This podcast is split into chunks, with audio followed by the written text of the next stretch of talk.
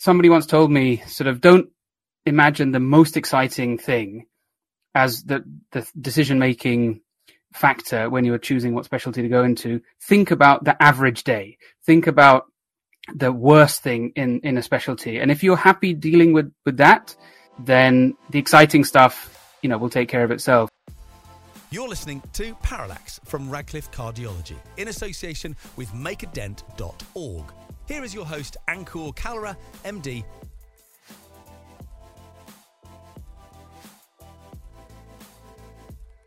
Hello, everyone. Uh, welcome to another episode of Parallax. Um, so the guest on today's show, we've been actually wanting to do this for years on end, um, as far as I can remember. And we've exchanged emails, we've exchanged direct messages on, on Twitter. Um, uh, I think it's a name that needs no introduction. A lot of us know him uh, through his prolific YouTube channel. My guest on today's show is Doctor Rohin Francis. Doctor Francis is an interventional cardiologist in Essex in the U K. Um, and a prolific YouTuber. Uh, so with that introduction, Rohin, thank you so much for doing this for us. And I'm excited and elated to have you on Parallax, and, and welcome on the show. Oh, wow. What a what an intro. Well, thanks very much for inviting me. Um, absolutely. So Rohin, uh, we're going to get started uh, by asking you, um, you know, sort of your foray into medicine. Um, and for, for those who are listening, if you do not follow Doctor Francis on Twitter, uh, I encourage that you do. Uh, and once you follow him, I encourage that you read his pinned tweet. So I'm going to use that as um, a segue to uh, answer this question uh, for, for our listenership. The first question that I asked you, Rohin, because, you know, that is such a beautiful pinned tweet that you have. Um, and it's, um, it's, it's lighthearted. It's also, um, it's, it's, it's also very, very cute, you know, for lack of a better word, but, but I'll have you, I'll have you answer that question for us. Uh, you know, for the listenership. Yeah, I mean, well, the tweet you're referring to there was was um, my mum passed away a few years ago, and I, I, quite a while later, I was kind of clearing out a lot of stuff um, from from the house, and found these old report cards from when I was about seven or eight years old, um, which, you know, in light of discoveries I've made in more recently, with better awareness of kind of neurodivergence and things like that. Um, reading back my reports from when I was a kid, kind of entertaining. It's just, I was completely, uh, you know, the report is how disruptive I was, and I was naughty and uh, couldn't concentrate, but clearly, you know, was reasonably intelligent. So um, it was just a, a, a little Twitter kind of thread, sort of wondering how my mum kind of raised me, and my, my elder brother has been very in, instrumental in my journey into medicine. He's got severe learning disabilities. So how we both presented different challenges to her, and raising two boys on her own, I think would have been um, something I would have loved to have talked to her about.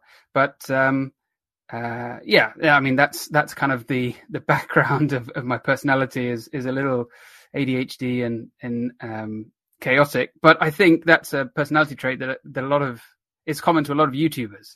So uh, I feel like I found my my people when I uh, started making content on YouTube, and uh, it's actually kind of become almost like a second career now. I've been doing it seriously for three and a half, almost four years, and it's um, co- actually complemented my clinical life fairly well.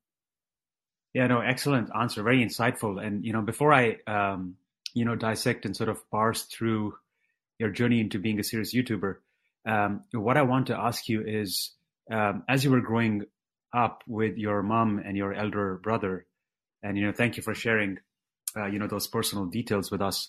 Um, at what point in time were you convinced that you wanted a career in, in STEM, you know, science, tech, um, Uh, and and engineering and, and and math? Did I did I get that right? Um, well, there there are different versions. There's STEM and STEAM and STEM with two M's, because medicine is in the original STEM. Medicine's not actually there. It's maths, as you said. So, um, but yes, science in general. Very early on, I was I was a very sciencey kid. I, I really excelled at science, and um, I actually you know enjoyed lots of subjects, but but that definitely was my area. But medicine, I, in my head, I remember it that I pretty much last minute made the decision to apply to medical school because my best friend was, and I didn't know what to do. And he was just, I was sitting next to him and I said, oh, yeah, okay, I'll do medical school as well. I think in, in reality, I probably gave it more forethought than that. But unusually for an Indian household, my mom was very keen for me not to do medicine and really tried to put me off because I think she had seen uh, her sister work really, really hard and felt that uh, it was a it was a it was a hard life to go into. And um, so it was kind of unusual. It was the reverse of the usual stereotype. But uh, I, I, however I made the decision, I think it, it definitely made a lot of sense because I like that scientific stuff, but I was also, you know, quite fond of people and um, had lots of other interests. So I think medicine offers that that uh, balance of lots of different disciplines and lots of different skills. I think it's a, a really good choice. Yeah, so that, that's um, that's good to know. I think for a lot of us, uh, the seeds for medicine or science, you know, so as you said, are sown very early on. You know, perhaps in middle school, or you know, in for, for some of us in high school, um, and then um, it's interesting you you bring up um, your mother's uh, you know rather lack of interest to put you into medicine, because uh, you know for a lot of the guests who've been on the show, and you know also you know friends and, and family members who I, I'm, I'm obviously talking about my perspective here, but you know who have been who or who are in medicine or have a career in medicine, um, it was a lot of positive reinforcement from, you know, their own households. Uh, so it's kind of interesting that you were sort of going upstream, you know, not sort of downstream. Um, well, yeah, I mean, the, the irony is I was being rebellious and ended up doing the most cliched Indian thing imaginable. So uh, things tend to work out in a funny way. Yeah, no, that's that's actually... It's actually a quotable quote, you know, the most uh, cliched Indian thing possible, which is become a doctor and get into um, and and and a cardiologist. From what I understand about demographics in America, um, that's uh, that's there's quite a lot of Indians in cardiology. I I understand. Absolutely. I mean, I think if uh, you know a, a brown man from a country called India lands on the East Coast or the West Coast, and uh, you know somehow. Uh, you know, belongs to a career in medicine, then, you know, the, the saying is that, oh, it's another brown, uh, brown Indian kid who wants to be a cardiologist, you know, and that, and that. Um, what, what, why do you think that is? I've never actually got an answer. Uh, I think this is a question I actually asked Ajay, uh, you know, Doctor Kirtane, when he was on the show. I think, I believe this was season one. And, um, uh, you know, he, um, I think he was honest about the answer, and I, you know, I think it, it definitely is a branch. You know, no, no question. It's it's very. I mean, there are other fields, uh, you know, also in within uh, medicine that, that pay you well, but but I think with cardiology, uh, there is a certain uh, glamour, sure. you know, for lack of a better word, associated with it.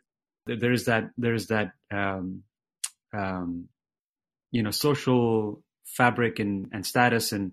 Also back in, you know, also like the the score, the, the the burden and the scourge of disease back in back home is is immense. Sure. And um, uh, you know, I, I think when you become a cardiologist, and you know more, I mean, there's there's also you can go on you can go on to extrapolate that why that brown kid would then land up in interventional cardiology, not only in cardiology.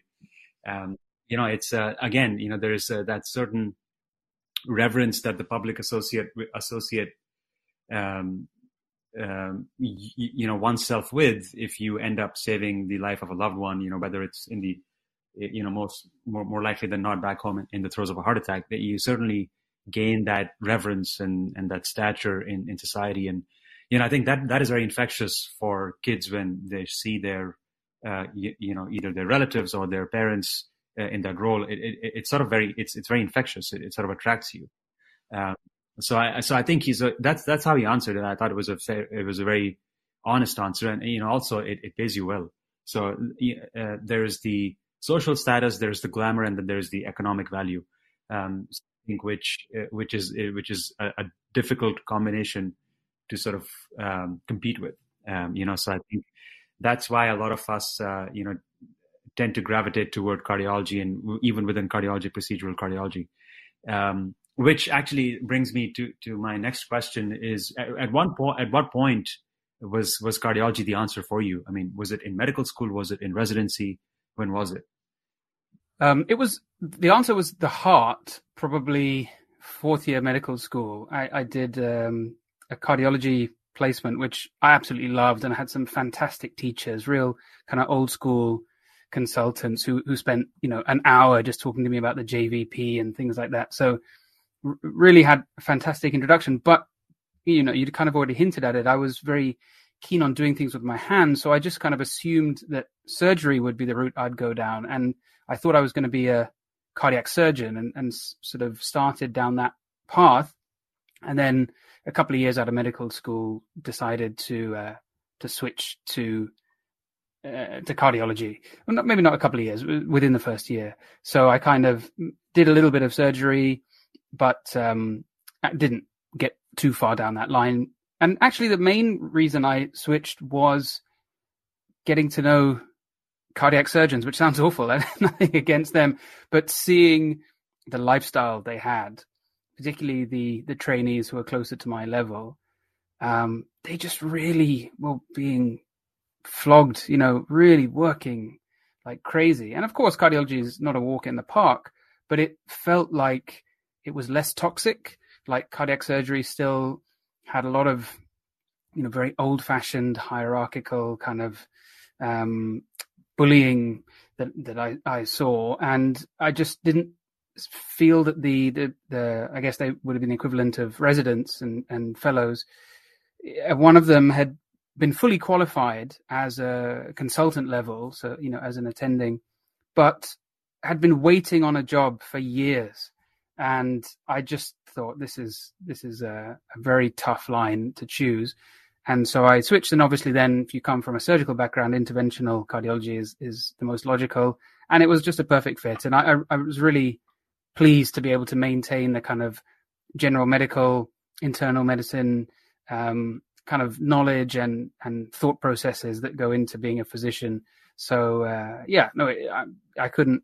I have no complaints at all. I, I definitely landed up in, in the right field.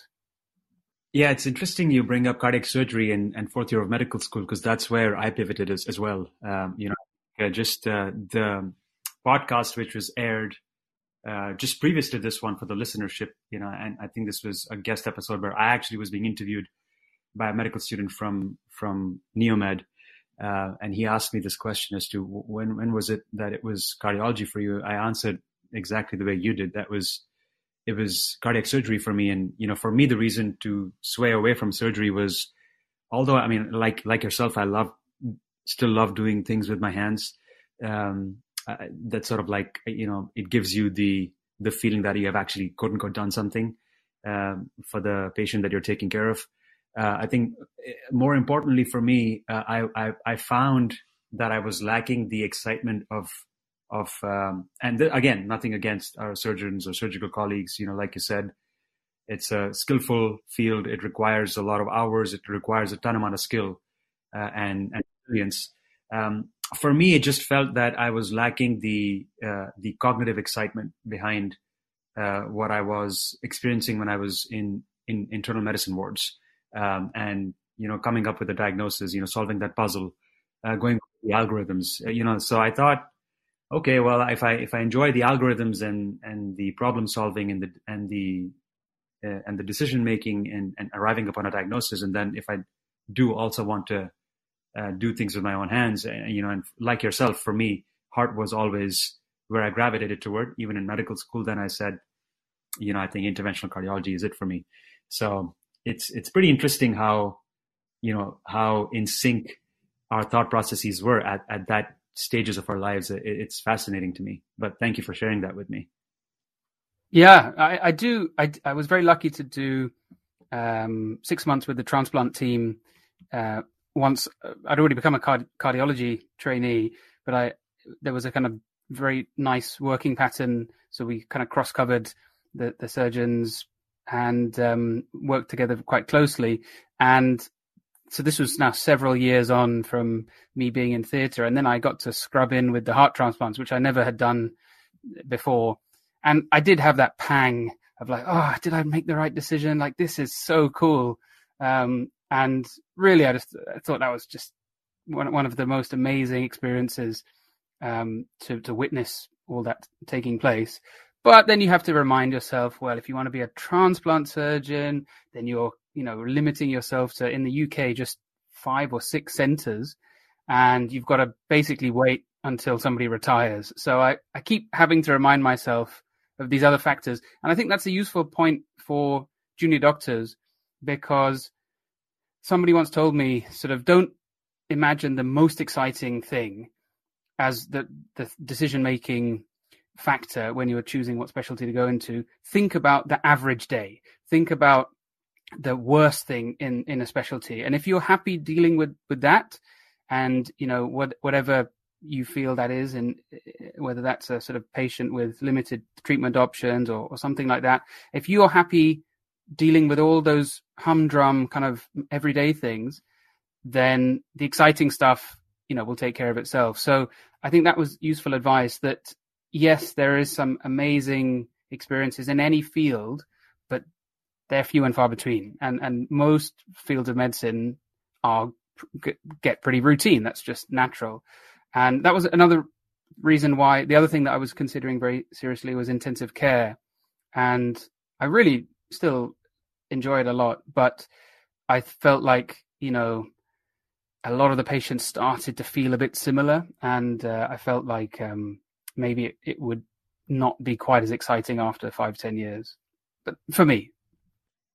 Yeah, no, um, great, um, you know, insights into, um, you know, crucial, pivotal decisions on how to uh, decide upon which paths to take in your career, and, you know, where your passion is. And, and that's actually a great advice. I, I never thought of, kind of like thought of it that way, but, you know, I think for those of you who are listening, um, if you can deal with the worst day or an average day, then, you know, the exciting part of that, that specialty or that subspecialty is going to take care of itself. I think that's, that's a great tip. Um, so thank you for, for sharing that with us. Now, um, what is it? So uh, first off, um, when was it that you um, stumbled upon, for lack of a better word, uh, into foraying into YouTube? Uh, was it during your training as a cardiologist, or, I mean, what I'm getting at is, what, what was the motivation to upload like your first video on YouTube or your first content on YouTube? What, what was, what led to that in, in your life mm. that you, you, you decided, you know what, I'm just going to upload this on YouTube?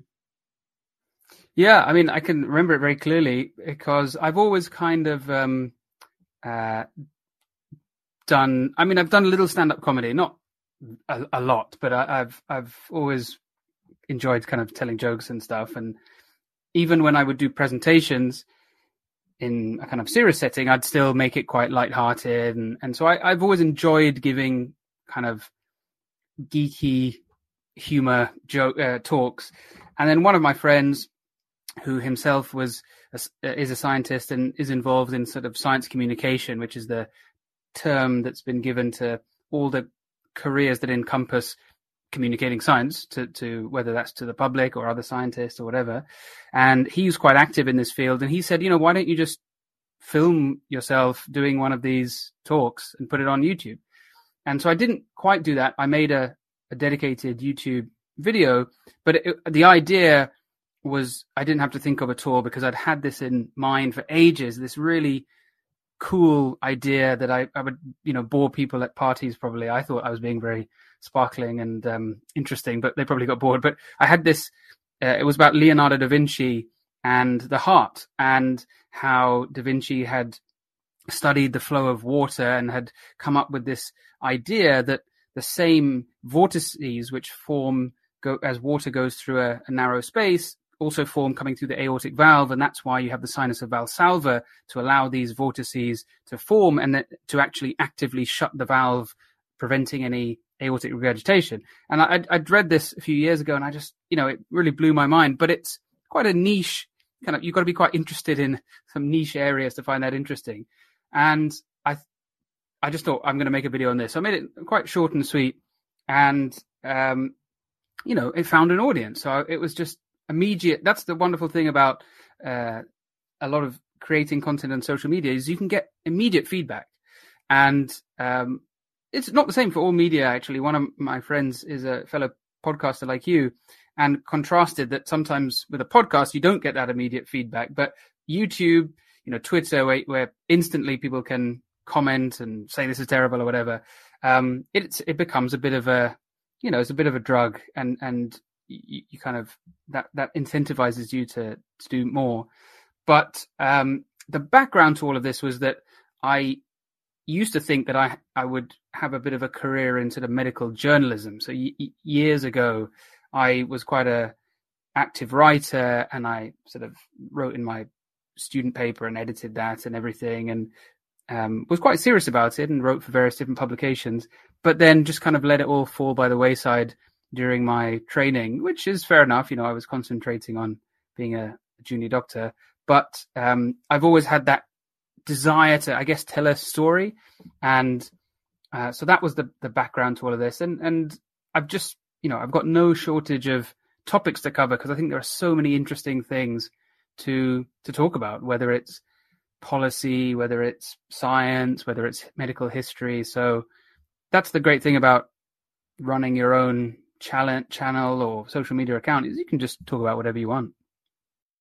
Yeah, which uh, which brings me to, to the next question, and that is, um, you know, for those of us who have um, like active social media accounts and, you know, following upwards of ten thousand followers on, for example, Twitter. And I'm, I'm sure, I mean, you have a huge following on YouTube. Um, and, you know, before I get into more of like the, the nuts and bolts of content development and how you, how do you keep up with it, and, and what is your, your underlying motivation to keep uploading and, and keep going.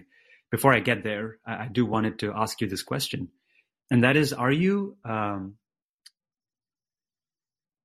Are you conscientious of the the the kind of tweets you're tweeting, or, or the kind of content you're putting out there? I mean, is there are you and, and what I mean by that is, do you let your complete personality to show on social media versus being very selective on, no, I'm I want to portray myself as X, Y, and Z, and I'm only going to let that facet of my personality shine on on this on these social media accounts? And the reason I ask is, you know, more sort of like an introspective question for myself, because, you know, I I I am I am myself on social media like a hundred percent. Like I have a I have a facet to me which is very artistic. So I would, you know, tweet like poetry, and I would tweet um, you know, like philosophical thoughts, and but I you know I also obviously am uh, I'm a clinician researcher or a, or a clinician scientist. And, you know, whenever there is a, a paper that I've published or, uh, you know, original research, I will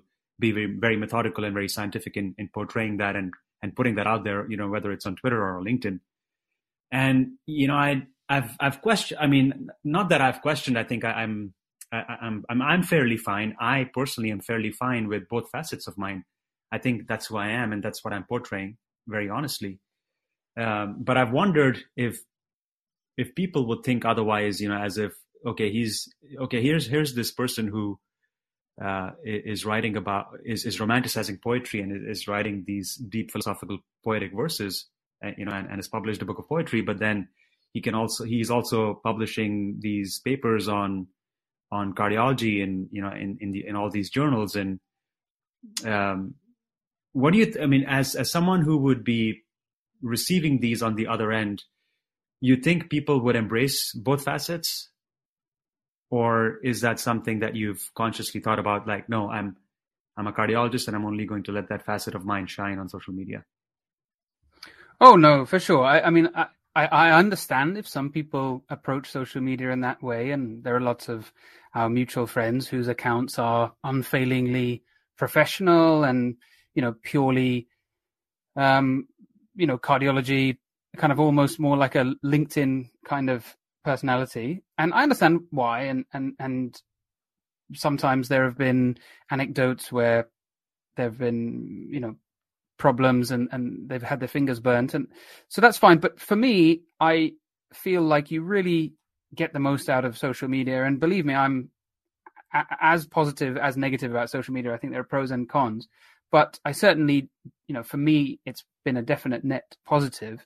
Uh, I think you get the most out of it if you're if you are yourself, and absolutely, um, I think who you see online is is or who you get online is. Oh, what I'm trying, I'm mangling the the idiom here, but what you see is what you get uh, with regard to my personality online, and I think the whole success of the channel has been because I have put a bit of personality into it, because the information I'm giving, I'm sure you can find in other places. I, I do try to be a bit different with the topics I cover. I don't just do sort of basic explainers. I try and take interesting angles on things. But, you know, I've had videos where I've dressed up in like period costume to pretend to be sort of William Harvey talking about the cardiovascular system in the sixteenth century or seventeenth century, and um, uh, you know, done all kind of silly things like that. And it's just, it's it's fun. And I do think in the back of my mind, if a patient saw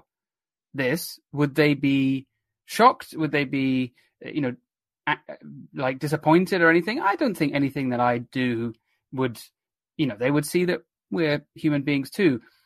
The interesting aspect to all of this, I think, and has become more apparent in the pandemic, is sometimes I am a bit alarmed by people's personalities online, because they'll really uh, lose their temper and, you know, and start arguing uh, with colleagues in, in really quite unpleasant ways. And I'm just a bit surprised um, that that they're doing all this publicly, and this can be seen. And, and we all know stories of people who have come unstuck and said something a bit unsavory online.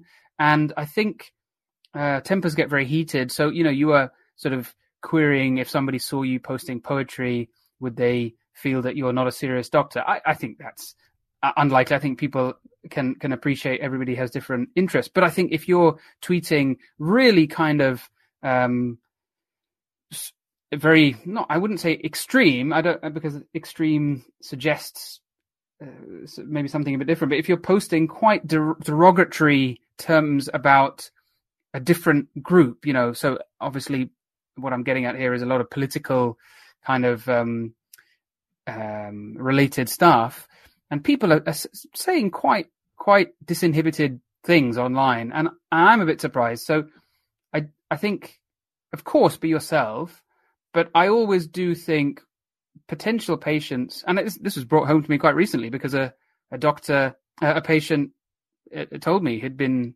looking me up online uh, just, just last week. So um, people do it, you know, they, they will, they will check you up. They will see what you're like.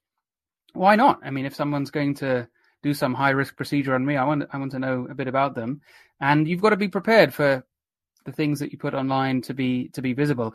I think a patient might think I'm a bit of a joker, but I think um, most people wouldn't see that as a bad problem, uh, as, as a, a bad aspect of being a doctor. In fact, humor is very central, I think, to to my practice. I, I use that a lot. Some doctors are maybe um, a bit more empathetic, and uh, I'm I think my strength is maybe cracking a joke or two. It's not always appropriate. I don't break bad news with a joke, but um, but a lot of the time it, you know, creates rapport. So I don't ever feel worried about what I put online. And obviously, the golden rule is you just leave the patients out of it. You know, if you, if you find yourself tweeting details about a patient history, or, you know, sharing identifiable information, then th- that's the, the line in the sand you must not cross, you know. And as long as you, you don't do that, then I think, you know, I wouldn't worry about it too much. I think some people can really be very cautious about everything they put online, but I think you're missing out then, because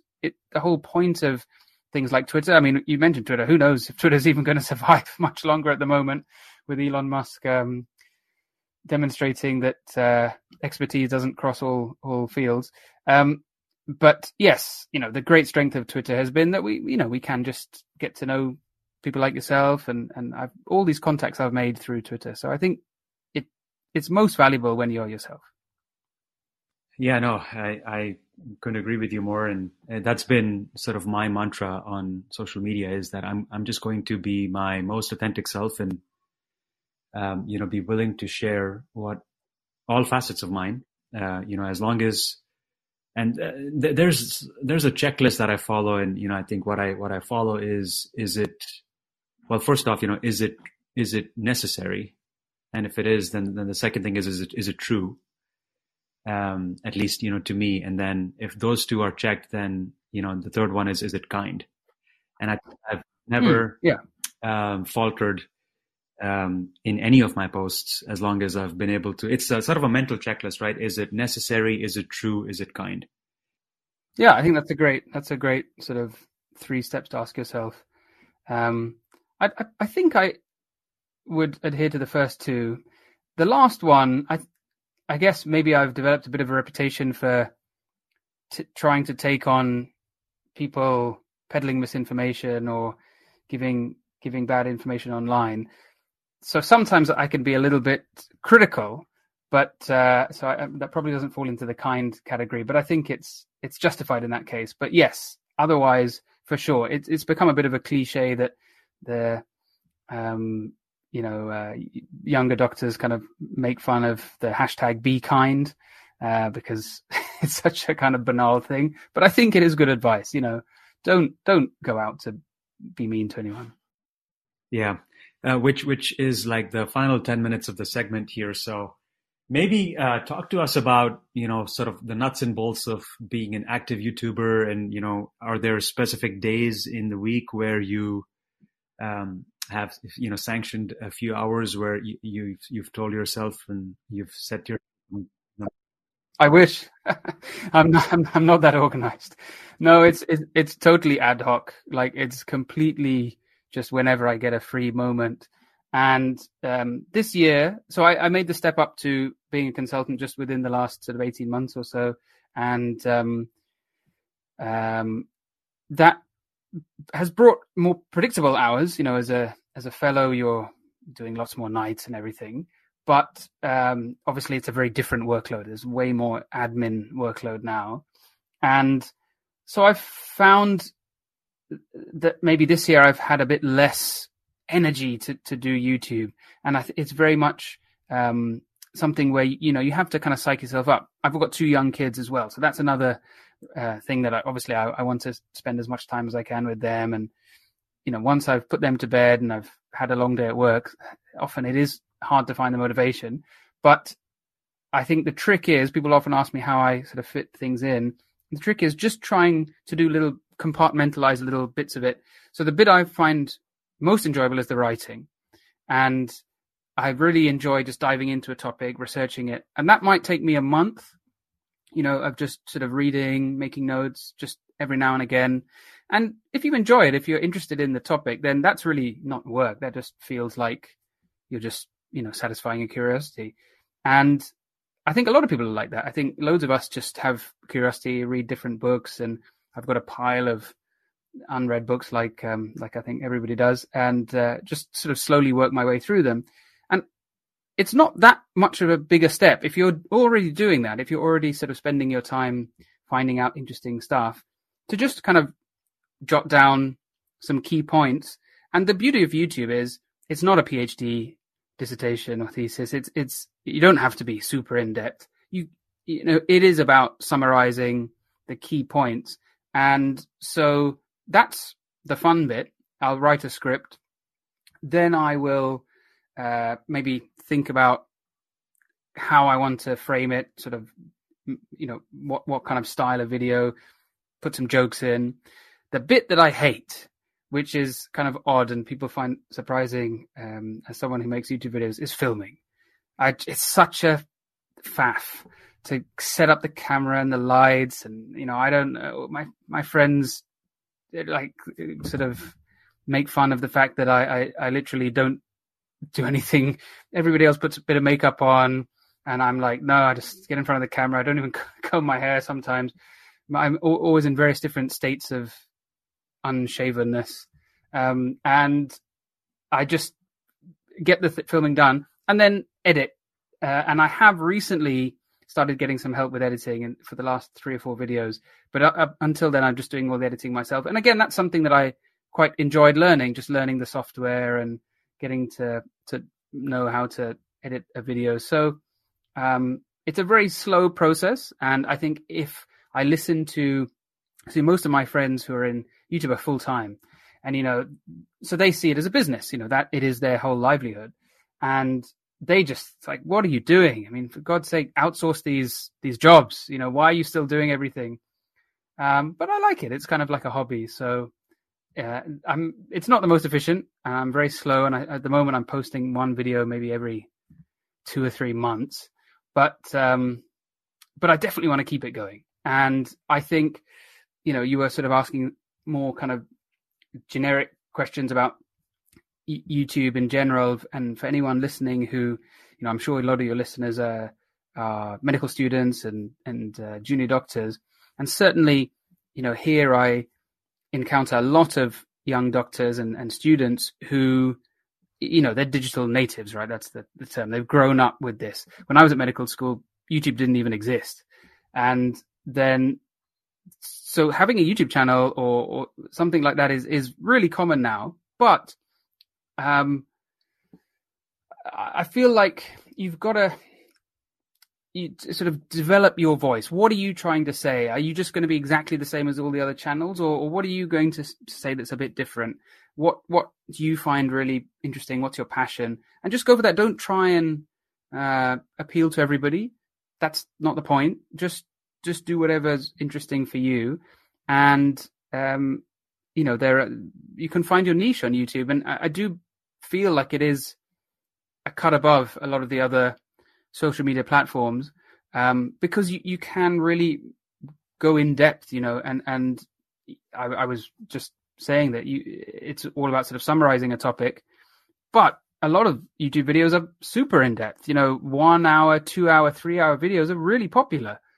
So your whatever your interest, whatever your audience, you will find it. And um, I uh, would definitely recommend people having a go. The one piece of advice, I mean, there's lots of advice, but the one thing I'd say, particularly for some of the younger people getting into um, social media, is just be, obviously all the, the medical um advice we've given about patient confidentiality and things like that, but in terms of yourself, is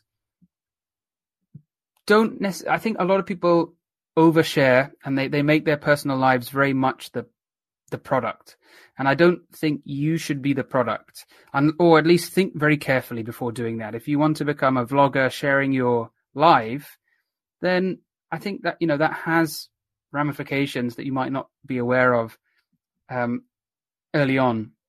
And I think you just be cautious about how much of your own life you share online, because people can develop quite strong parasocial relationships, which is, you know, they, they feel like they know you, even though, you know, they've never met you. And I think that that has some some pitfalls. So I think by all means, generate content, make YouTube videos, experiment, do fun things, but just maintain the, your own life away from the screen. And I've always, I mean, I, I for a start, I was significantly older than most YouTubers when I started, but I, I'm very pleased that I've never kind of made it about me. It's just about medicine and science, and I'm the presenter kind of thing, as opposed to being the product.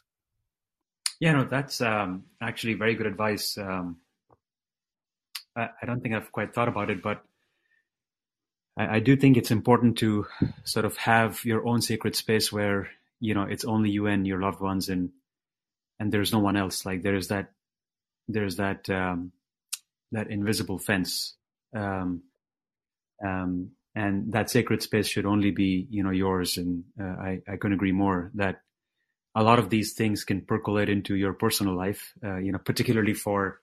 You know, a YouTuber like yourself, um, you know, which has, you know, and I mean, you do have screen time quite a bit. So, uh, you know, people uh, start to relate to you and, and, and think that they know you really well in person as well. So, no, thank you for bringing that up. I, I actually never quite thought about it that way, but it actually makes a lot of sense. It makes complete sense. Um, well, So, you know, congratulations to, for, for everything that you've done. I mean, you've got a fantastic YouTube channel, and I, you know, for those, and YouTube now has a handle too, right? Like other social media accounts, uh, is, is there a handle you want to, I mean, for those, I mean, I'm sure most of the vast majority of listenership already subs- has subscribed to your channel, but for those who haven't, um, is there a handle you want to share while you are on Parallax? And, and then I'll ask you, you know, uh, some final remarks about, about Parallax and, and about podcasting in general before we close the show. I, I'm MedLifeCrisis everywhere. So you can, you can find me on whatever uh, platform. I'm not really active on most of them except YouTube and, and Twitter, but uh, I'm MedLifeCrisis.